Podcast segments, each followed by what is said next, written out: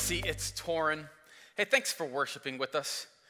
Look, I know it's not the same as when we're all together. Uh, our worship and our worship team is, is phenomenal, and I love being able to do that together. But there is something that's pretty cool about having a network, a family of churches that are passionate about the kingdom of God and missional generosity, and that we get to kind of partner together. So, thanks for worshiping with us in your homes. Uh, sometimes it's just so powerful to have those words just sung over us. We need to be reminded of them. Really excited for the day that we can all be back here together, though. Can't wait for that. Hey, this right here, friends, this is a charcuterie board that I helped make for Brenda a little over two years ago. Uh, this board today, I think, is going to help us understand a little bit better who the Father is and also what he wants to do with us. You're like, yo, T, that's weird. How are you talking about a charcuterie board? Well, hang with me, and I'll try to make it all make sense. Uh, we're in the second week of our Words That Perform series. Uh, it's all about the Apostles' Creed. Uh, last week, Austin kicked us off with the intro to the Apostles' Creed, which was simply, I believe, talking about how the Apostles' Creed has been this, uh, uh, not just creed, but these words that actually do work in not just our lives today, but throughout the history of the church. And so we are actually caught up in this beautiful stream of faith and belief that started with the apostles and moves all the way to today. I have the privilege of talking about the next section in the Apostles' Creed, which says, I believe in God the Father Almighty, creator of heaven and earth. And there's actually three words that are performing, right? Because words that perform, like some words they inform, right? They kind of tell us about. Some words, though, perform, right?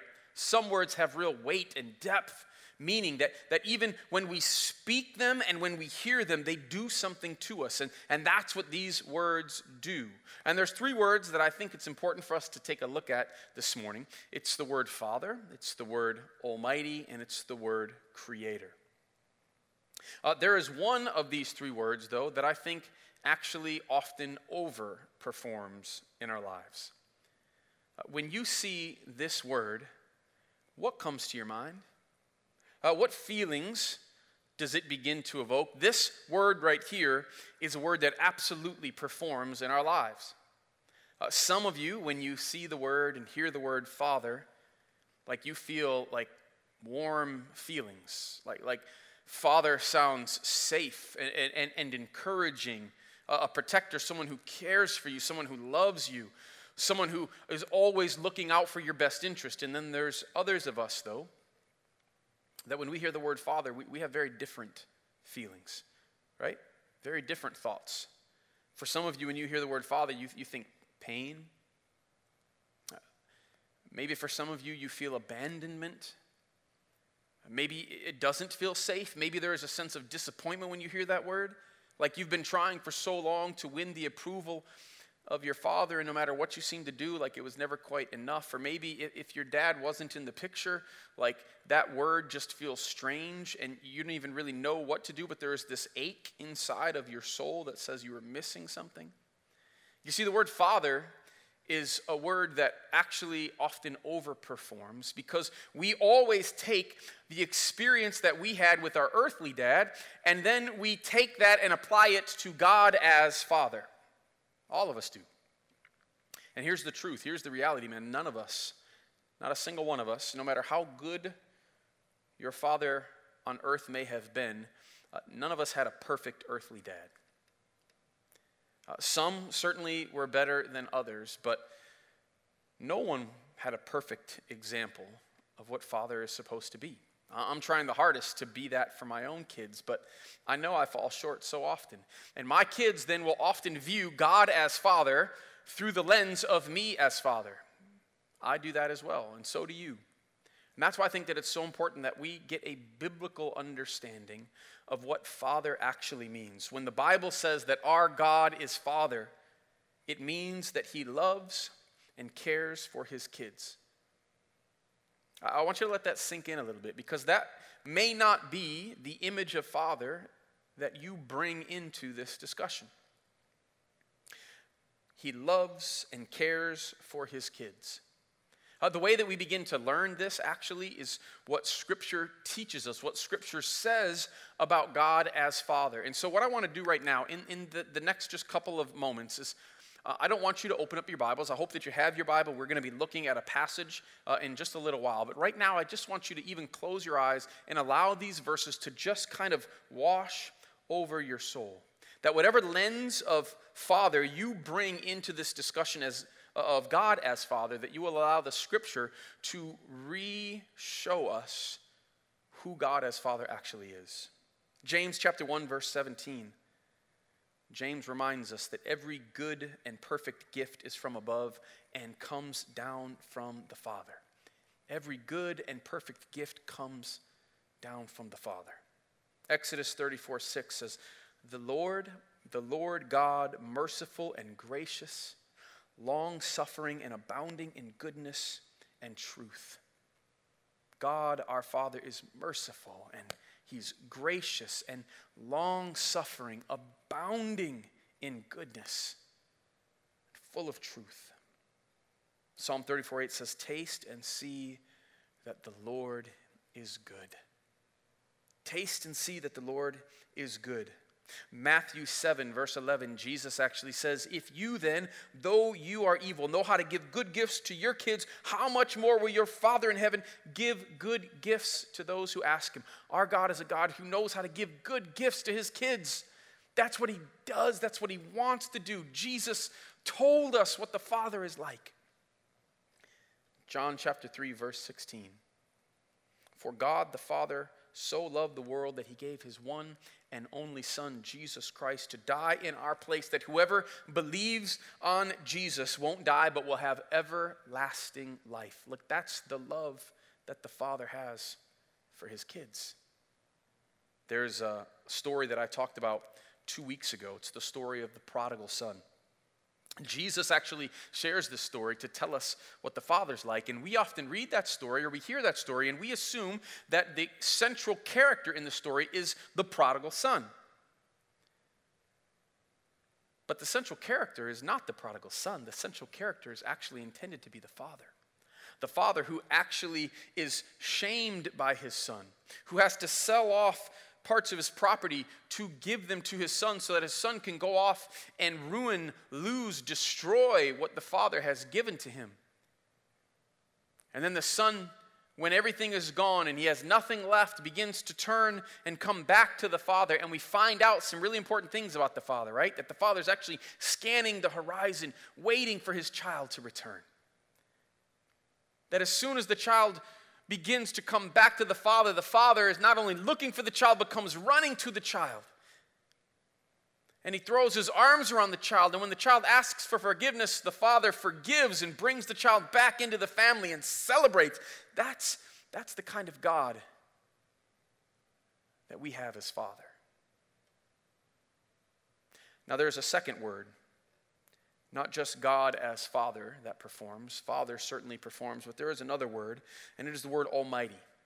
When the Bible says that our God is Almighty, it means that nothing is too hard for Him. Nothing is too hard for Him. Uh, I don't know about you, but this has felt like one of the most chaotic times that I've ever gone through in my 45 years on this earth. Um, there's really kind of two major events. I mean, I can still remember when, when Space Shuttle Challenger happened, but that, that had kind of, I don't know, national implications. It was an international story, of course, but it, it didn't seem to have long lasting or very personal effects for most Americans. Uh, when 9 11 happened, though, back in 2001, like that was something that really seemed to have a major, massive implication for all of our nation and, and, and really around the world. But even that, I think, pales, to be honest, to the pandemic that we're experiencing here in 2020. The way that it touches each and every one of us very, very uh, personally as, as we go into uh, these places of quarantine and there's worry and there's anxiety and we're not sure what the future is going to hold. Are we going to get sick? Is somebody that we know and love going to get sick? Do I have it? Am I going to pass it on? Like we're thinking about all those things. How much is it growing? Are we fighting it? Are we able to? I don't know about you, but it feels pretty chaotic right now in our world. And, and uh, I think that often makes us ask the question like, is, is God actually in control? Right? Is God actually in control? I've, I've felt out of control myself. I've been having uh, anxious dreams. Any of you guys having anxious dreams like this? Like you, you'll wake up not feeling like completely rested. Like you've had dreams where like either you needed to do something or be somewhere or something was supposed to happen and you needed to get it done. And like I've been having like what that tells me, I'm normally a pretty chill dude. Like I'm fairly positive. Like I'm not usually too worried about the future. I don't usually experience that kind of anxiety, and I'm having those kinds of dreams. Some of you, like, this has been really, really difficult. And we want to know, like, God, where are you? Are you in control? Well, what, what the Bible tells us is that not only is God Father, but God is Almighty, which means nothing is too hard for Him. Uh, now, the Bible teaches that God is sovereign, okay? So that means that God is in control and good, which therefore means he can be trusted. But it's important for us to understand that it doesn't mean that there is not still real evil in the world that God has allowed to have limited and temporary authority. Let me say that again.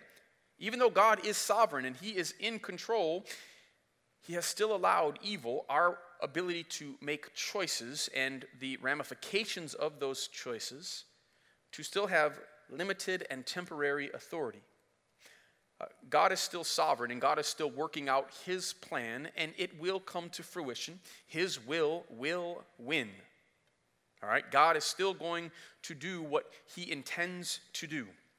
Nothing can hold that back, nothing is too hard for Him. But it's important that we understand that in the midst of this, God's power still reigns supreme. Psalm 91 Verse 1 says, Whoever dwells in the shelter of the Most High will rest in the shadow of the Almighty. I will say of the Lord, He is my refuge and my fortress, my God in whom I trust.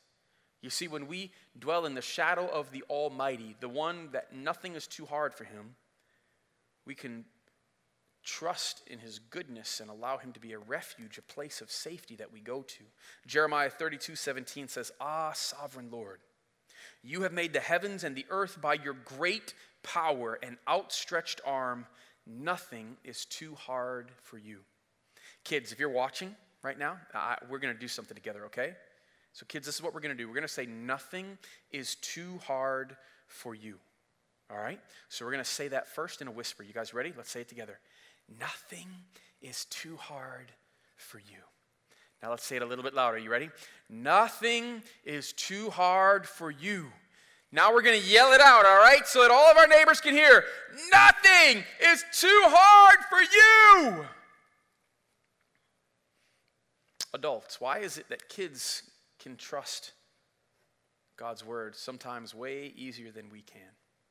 Friends, let's remember God is almighty. Nothing is too hard for him.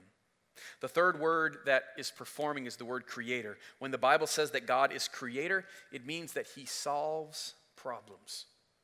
You're like, what? why, why, does, why does creator mean that God solves problems? Uh, well, this is where I think we f- uh, start to actually understand not just who God is, but what God wants to do with us.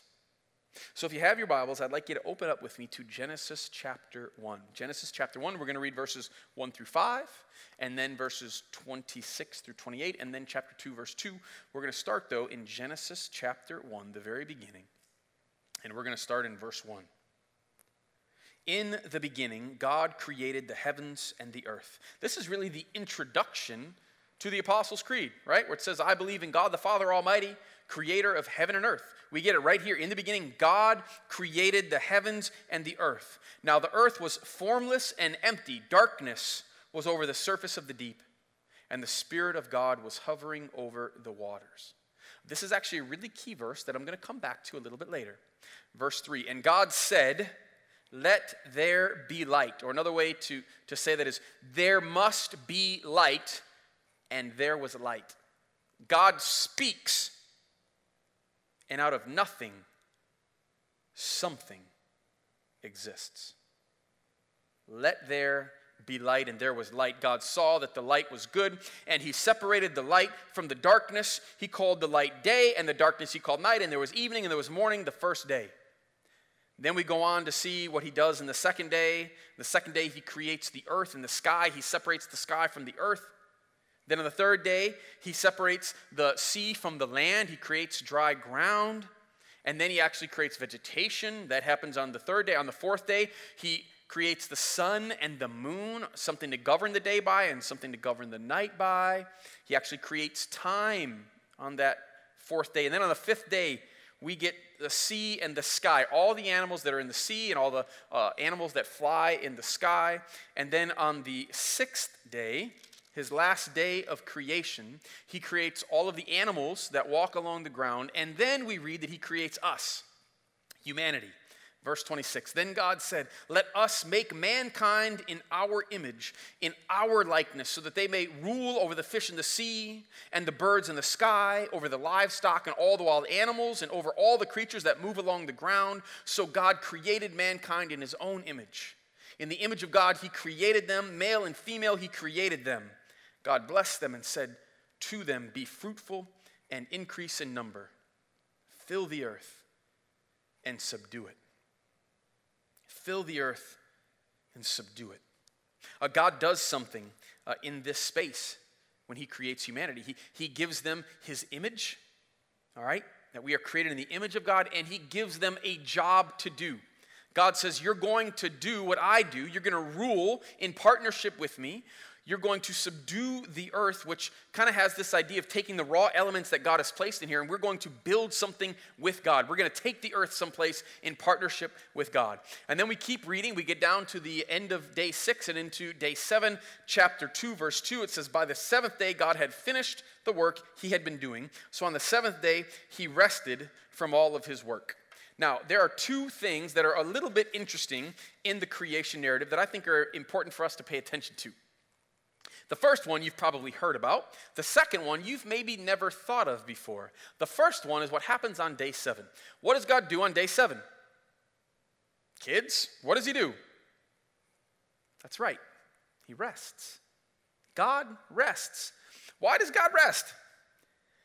God doesn't get tired like you and I get tired. He didn't need to do that. God rests because He wants to set an example for us. Because even though we're made in his image, we are not almighty like he is.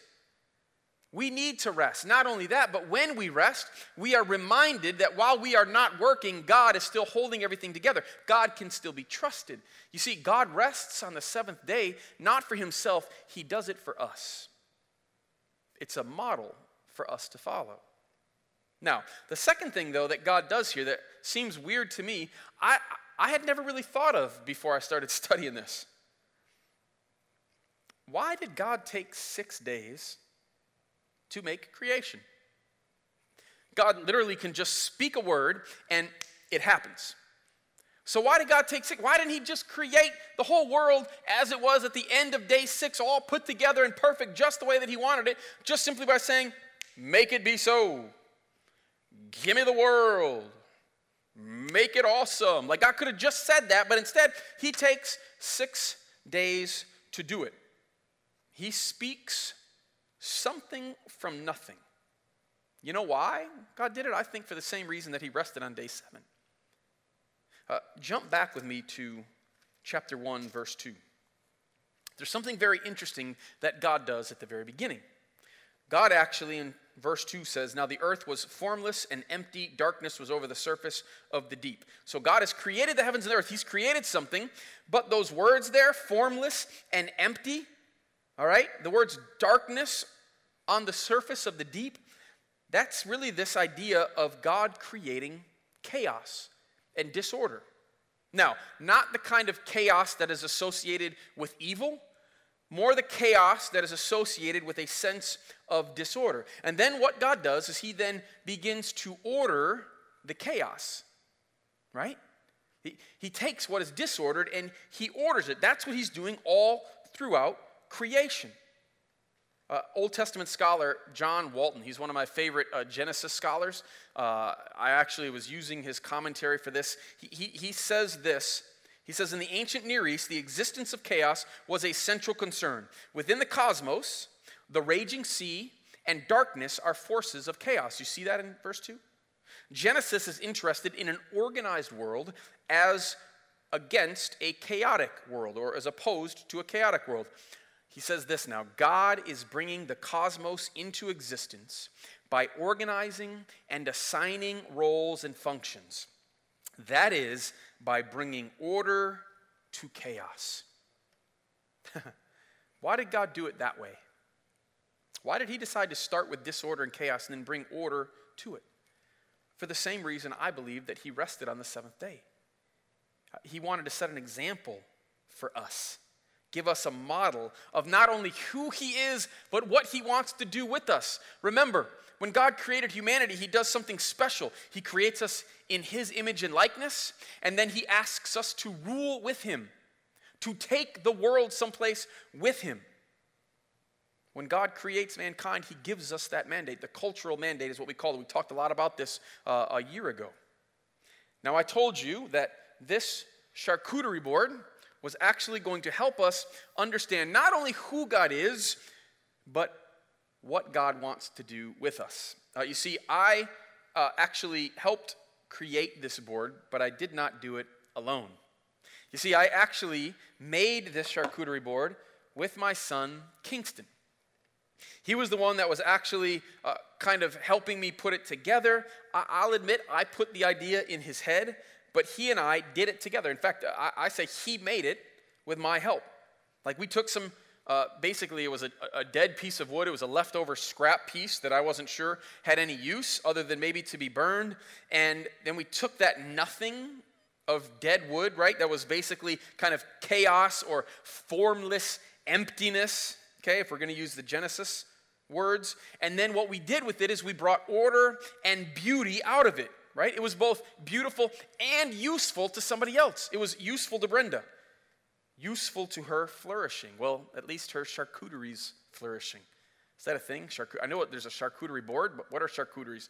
I guess they're just like things to eat. But uh, that's what we got to do together. Now, in this third picture of Kingston, this was taken a little bit later that day after we gave it uh, to mom. Do you see that smile on his face? Uh, his smile represents the joy that he had in doing something with his dad that was useful for his mom. I can tell you that as his father, I felt even more. Like whatever smile he had, I had even more because we got to do it together. Right? I loved partnering with my son to create something that was beautiful and useful, to bring some order out of the chaos. Kai couldn't use a 24 inch, 220 volt, 3 horsepower bandsaw. He couldn't do that on his own, but, but I could help him do that. Right? He couldn't use power drills to, to cut it and drill holes in it. He couldn't use the power sander to sand it down and make it.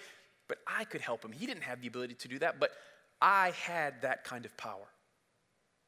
And there was nothing that was greater for me than to be able to do that along with him and see him produce something that was beautiful and useful. Uh, that was honestly, it's probably one of my favorite memories for the last couple of years, doing that with my son.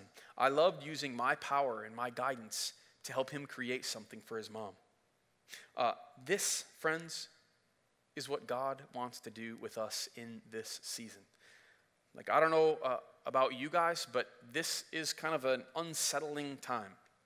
Okay, baloney. I do know about you guys. We're all feeling that way, right? Every single one of us is feeling that way. I told you how it's already affecting my sleep at times. Uh, I told you that uh, there's sometimes when my attitude is affected by all the disorder that I feel.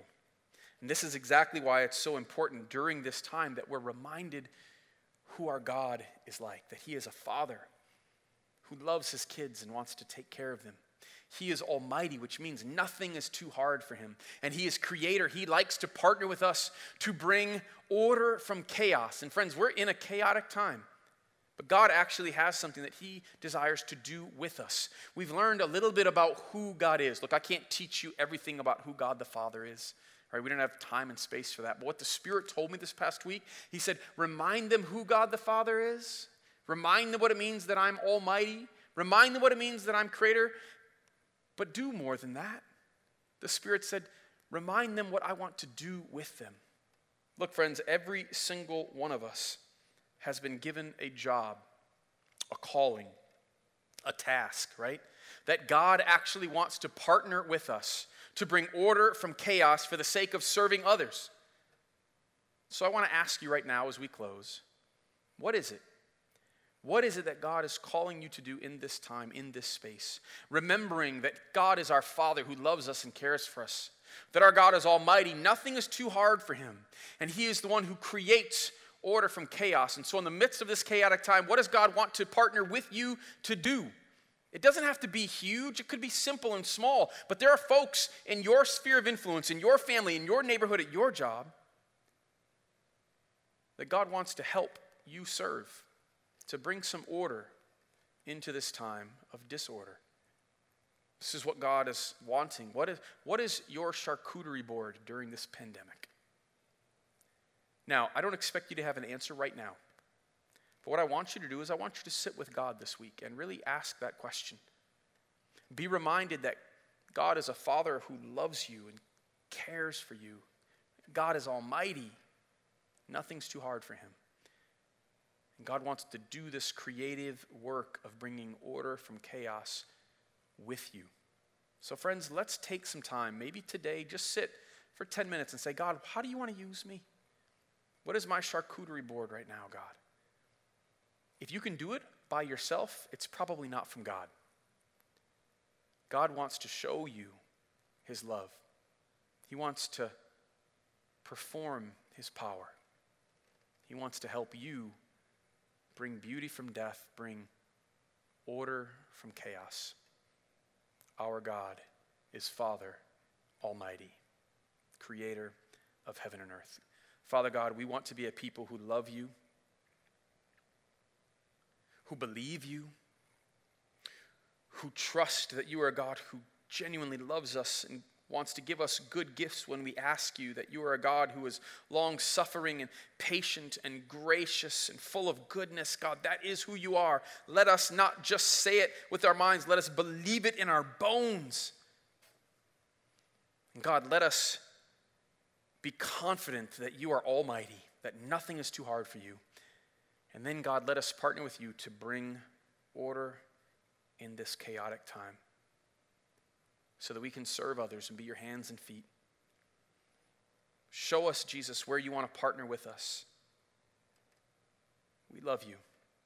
Thanks for loving us. It's in your name we pray. Amen.